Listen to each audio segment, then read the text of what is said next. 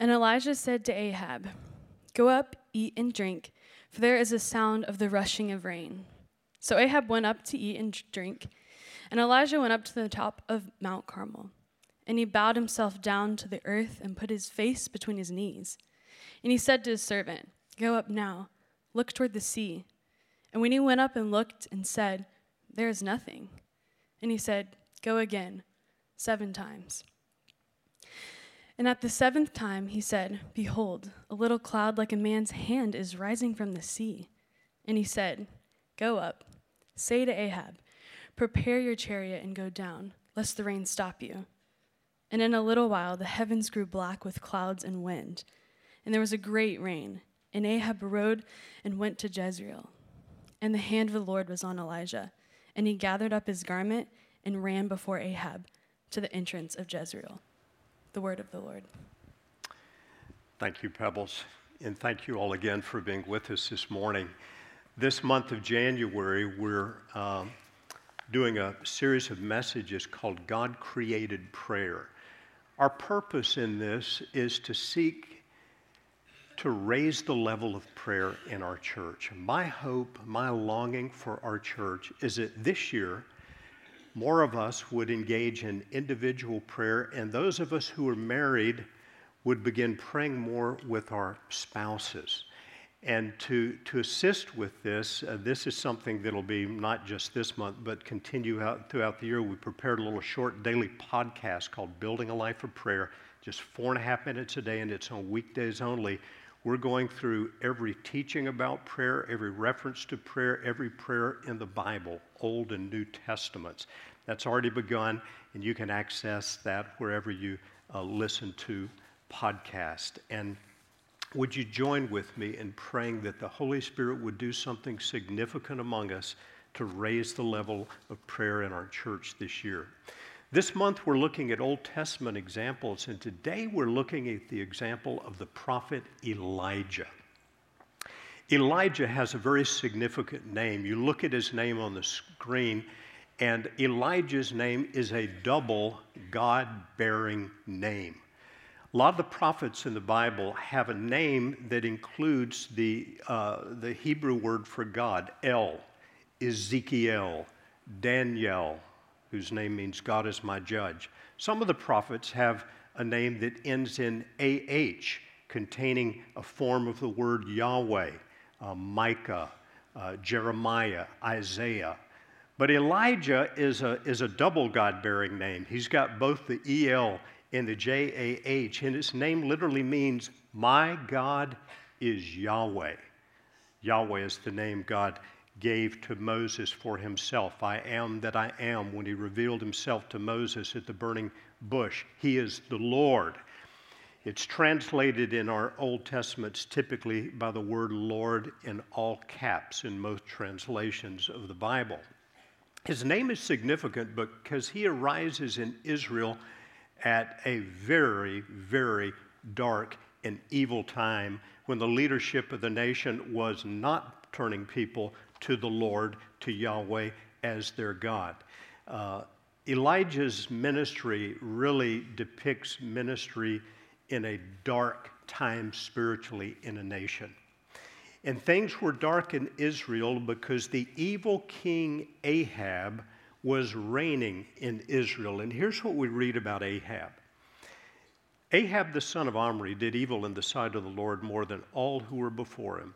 And as if it had been a light thing for him to walk in the sins of Jeroboam the son of Nebat, he took as his wife Jezebel, the daughter of Ethbaal, king of the Sidonians, who went and served Baal and worshipped him. He erected an altar for Baal in the house of Baal, which he built in Samaria. And Ahab made an Asherah, that's a type of image. Ahab did more to provoke the Lord, the God of Israel, to anger than all the kings of Israel who were before him, and that is saying a lot. they had some bad, evil kings. But, but this Ahab seemed to be flagrantly defying God's word at every point, uh, making gods before him, making these graven, these carved images before him. And worse than all the kings of Israel before him, that's pretty bad. So it's in this setting, this bold prophet Elijah emerges. And Elijah predicts a drought. We read these words. Now, Elijah, the Tishbite of Tishbe in Gilead, said to Ahab, Is the Lord, the God of Israel, lives, before whom I stand? There shall be neither dew nor rain these years except by my word. Judgment on the land.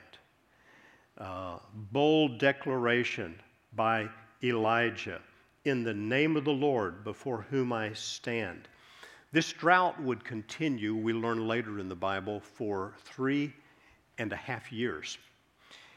Now, the book of 1 Kings 17, verse 1, introduces us to this declaration of Elijah, but the chapter goes on to unfold some things happening through Elijah's ministry during the drought.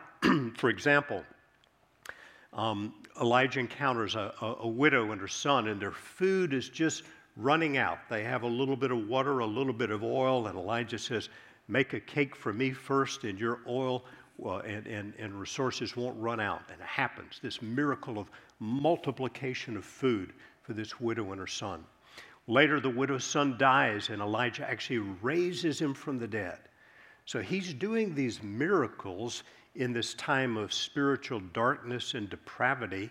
Uh, some of the same types of miracles that Jesus did, multiplying food, raising the dead. It's one reason Elijah was known among Jews for uh, the following centuries as a great uh, prophet of great, great power. Now, later at the beginning of 8, chapter 18, God tells Elijah he's going to send rain upon earth. After many days, the word of the Lord came to Elijah in the third year, saying, Go, show yourself to Ahab, and I will send rain on the earth. Now, for the rest of chapter 18, before the rain comes, there is, I think, the most dramatic and powerful of all of Elijah's miracles.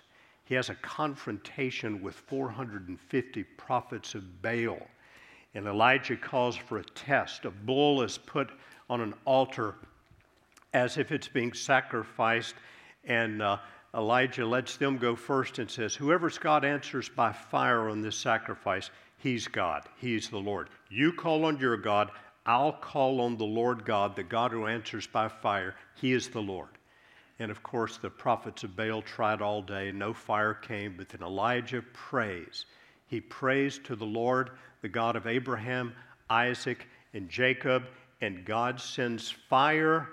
And when all the people saw it, they fell on their faces and said, The Lord, that is Yahweh, He is God. The Lord, He is God. So he's a powerful prophet. God really used this prophet in a wonderful way. Now let's get back to his prayer for rain, because there had been this drought for, uh, for three and a half years. And now Elijah prays.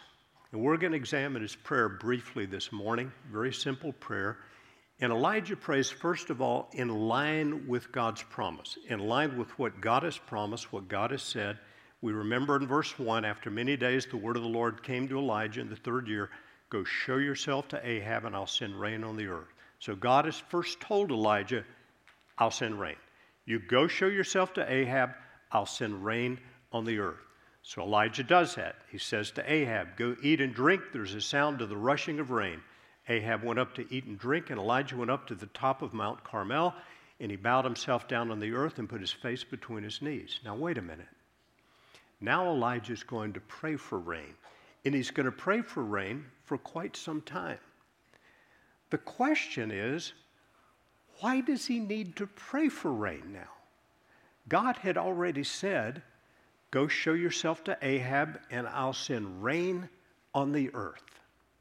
God said he would do it, he gave his promise. So, why does Elijah now bow down, put his face between his knees, begin praying, begin interceding for God to send rain? And it doesn't come right away. He prays for quite some time, we'll learn in a moment. Why does he have to pray? God already said He'd do it. Simply because, and this is one of the most important things about prayer I think we can grasp this month as we look at these examples, simply because God has chosen to work through the prayers of His people, to bring about His will, to bring about His purposes. Is God's will going to be done on earth? Yes. But he tells us to pray, Your kingdom come, your will be done. God has chosen to work through the prayers of his people to bring about his will, to bring about his purposes. Now, you may wonder why. Why has God chosen to work that way? Why has God chosen to work through the requests, the prayers, the intercession of his people? Why has he chosen to work through people like Abraham, Moses, Elijah, you and me? Why does he tell us to pray all the time?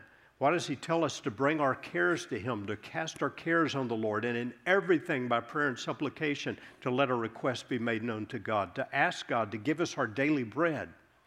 Why does he want us to pray? Why has he chosen to work through prayer? I can think of a few reasons.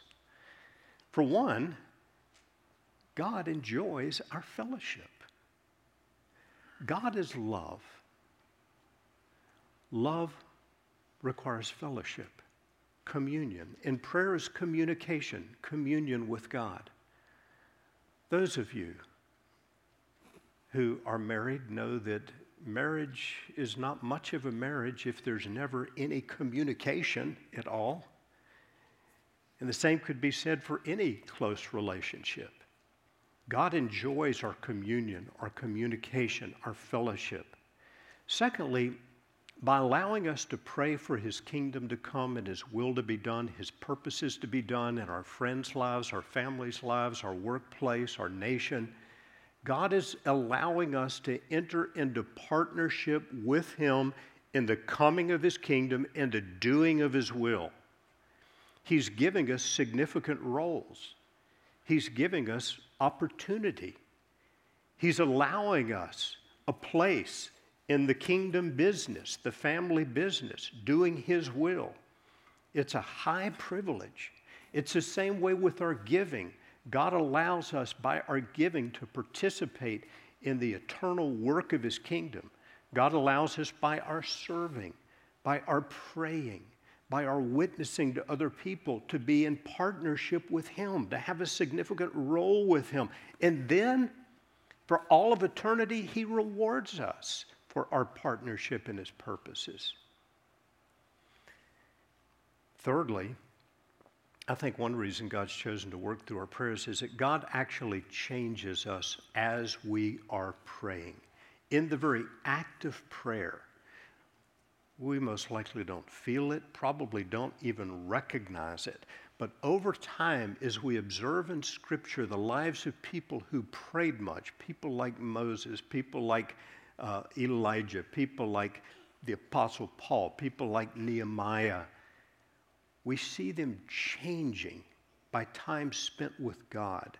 God changes us in our times of fellowship, just as Moses' very countenance was changed by his time with God.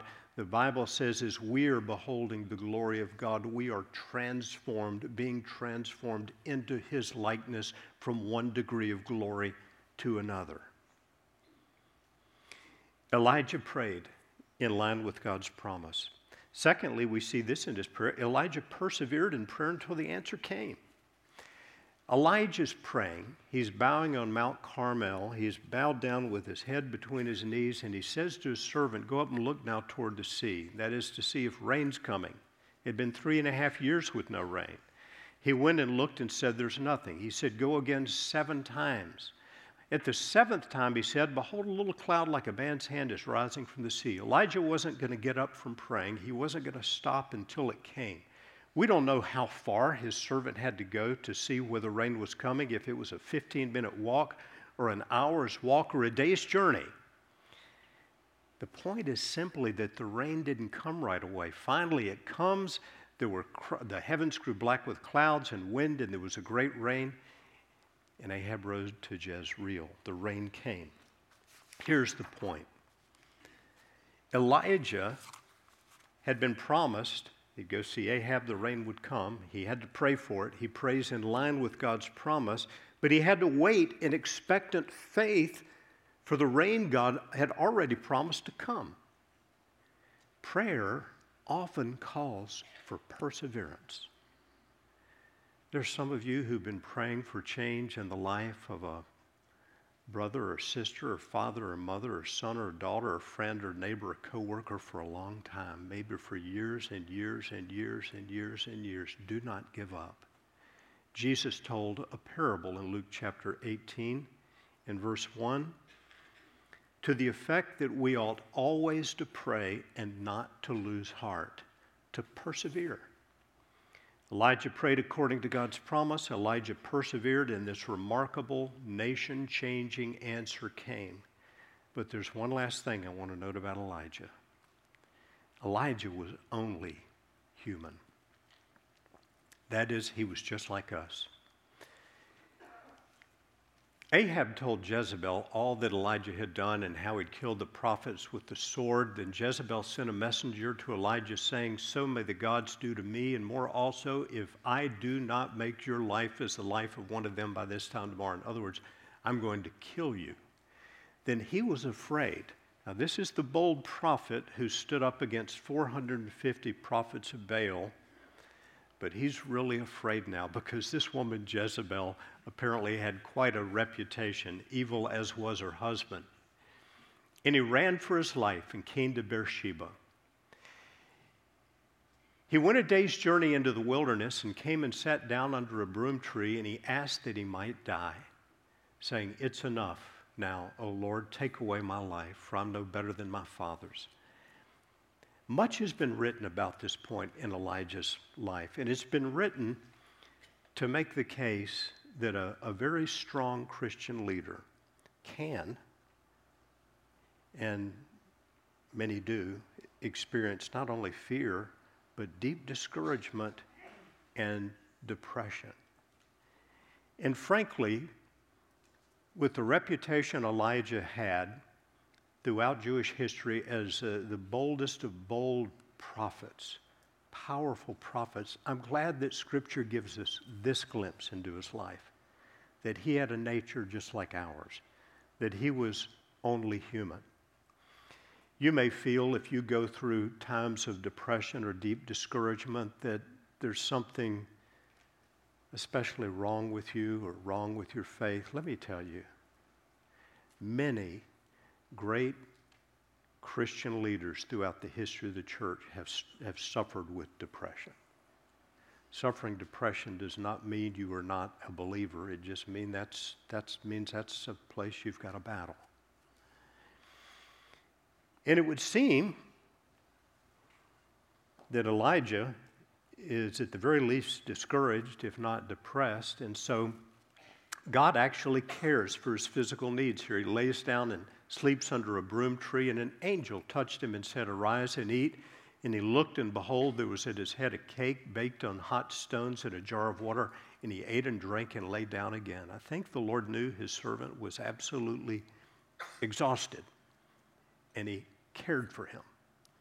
And sometimes this practical care is needed to restore the soul when one is overtaxed or deeply depressed. But I'm glad the Lord shows us this side of the bold prophet of power, that he was only human. And in the New Testament book of James, chapter 5, we find an inspired commentary on this time in Elijah's life, the time when he prayed for rain. And James uses this to encourage us toward believing, expectant prayer. And particularly, he uses it in a context of praying for one another and praying for healing in the lives of others in the church. And we're going to, to use that as a model today, and in just a few minutes, have a time when we want to pray for you. If you're hurting in some way, if you need some type of healing, in your life, or if you'd like to come and have others pray with you for a family member or a friend, some issue, some struggle in your life, whatever it is, we want to do what James is going to tell us to do to pray one for another. But first, let's read what he says. Is anyone among you suffering? Let him pray. Is anyone cheerful? Let him sing praise. Is any among you sick? Let him call for the elders of the church and let them pray over him, anointing him with oil in the name of the Lord, and the prayer of faith will save the one who is sick, and the Lord will raise him up. Now, what's this anointing with oil? We have little vials of oil here today, and we do anoint people with oil. To anoint someone with oil is simply to apply oil to the forehead, typically. Nobody's going to pour a bottle of oil on you. It's a little touch of oil. It's merely a symbol of the Holy Spirit. Nothing magic or medicinal about it. Oil is simply symbolic that it's the Holy Spirit who does the work, not us. It's He, the Lord our God. If he has committed sins, he'll be forgiven. Therefore, confess your sins to one another and pray for one another that you may be healed. Now, notice these words The prayer of a righteous person has great power as it is working. And notice the example James will use now. Elijah was a man with a nature like ours. In other words, Elijah was only human. And he prayed fervently that it might not rain. And for three years and six months, it did not rain on the earth. And he prayed again, and heaven gave rain, and the earth bore its fruit. Now, let's just briefly break down what James is saying. First of all, we see that God does call us to pray for one another. Pray one for another that you may be healed, verse 16 said. Secondly, I should note that our righteousness is secured by Jesus. The effective, fervent prayer of a righteous person avails much. Uh, the prayer of a righteous person has great power as it's working, James says. Now, you may be thinking, well, that rules me out. I'm not righteous. I still stumble and fail and fall.